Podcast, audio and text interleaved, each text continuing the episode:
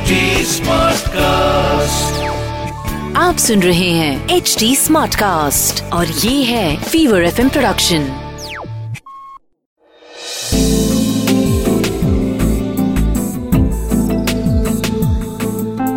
एक अधूरी कहानी। एक अधूरी कहानी कहानी वाला देव के साथ। सर्दियों के मौसम में गाँव और खेत खलिहान रात के वक्त देखने में किसी किसी को खूबसूरत लगते हैं, लेकिन ज़्यादातर लोगों को डरावना ही लगता है।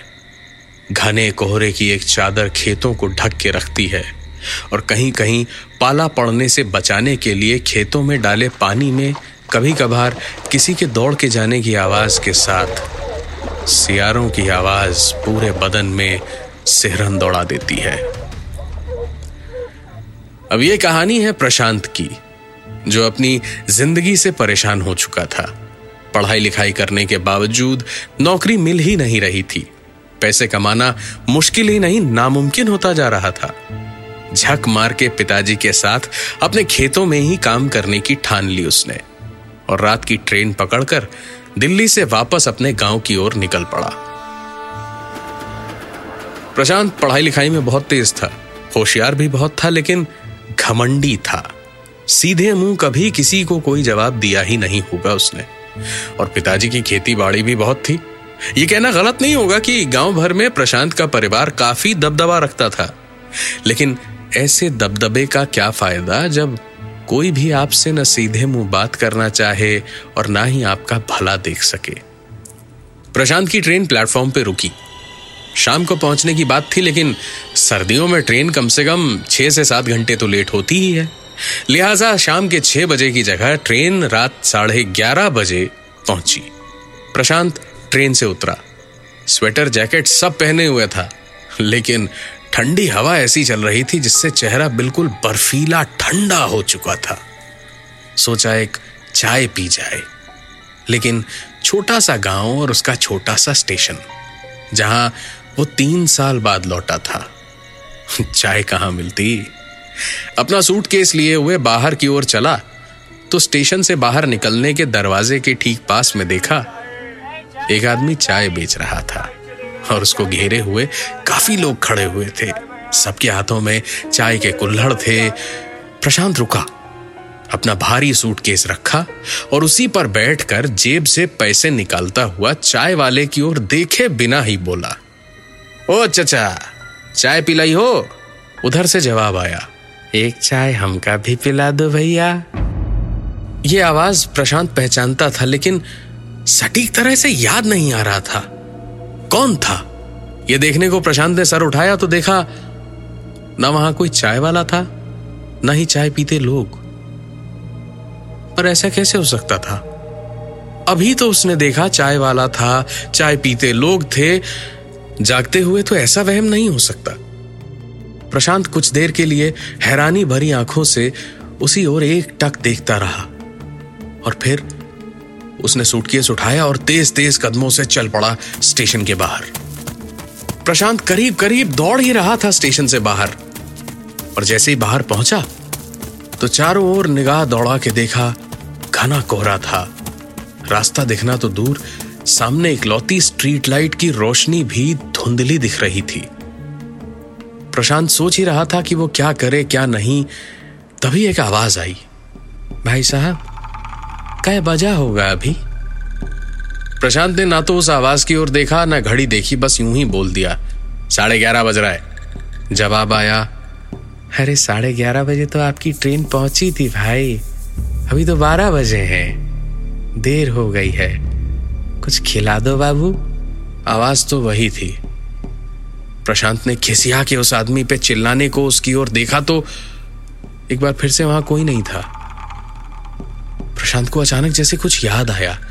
उसने आओ देखा ना ताओ, सूटकेस उठाया और वहाँ से भागा बिना रास्ता देखे। और भागते भागते प्रशांत कुछ दूर पहुँच के हाफता हाफता रुका।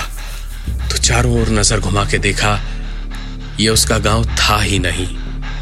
लेकिन जगह जानी पहचानी थी, बहुत जानी पहचानी।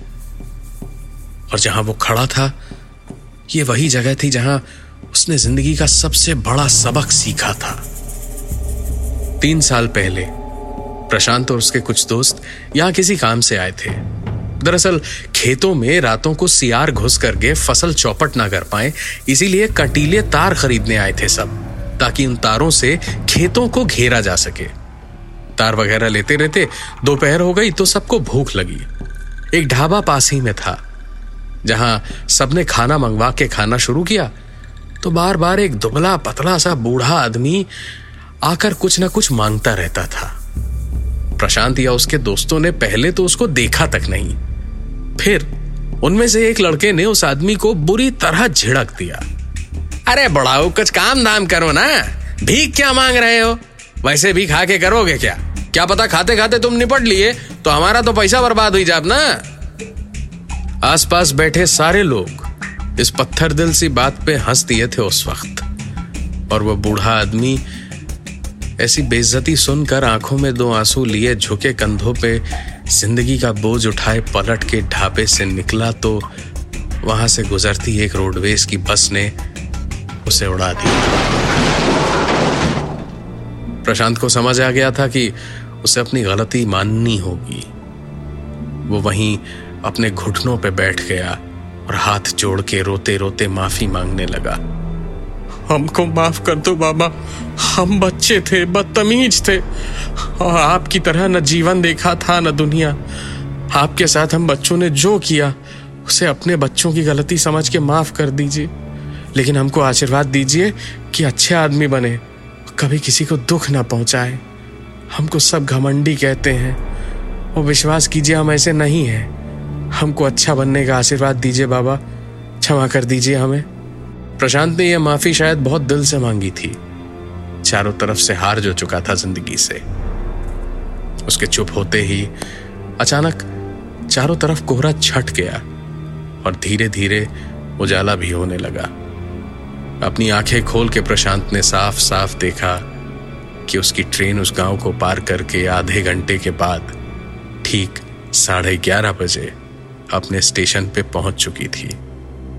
चेहरे पे पश्चाताप का तेज था और प्लेटफॉर्म पे अपना सूटकेस रखते हुए प्रशांत एक नई ज़िंदगी शुरू करने के लिए बिल्कुल तैयार था।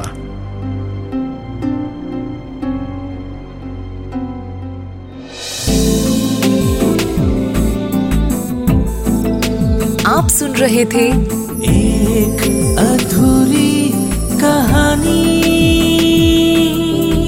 कहानी वाला देव के साथ प्रेजेंटेड बाय फीवर नेटवर्क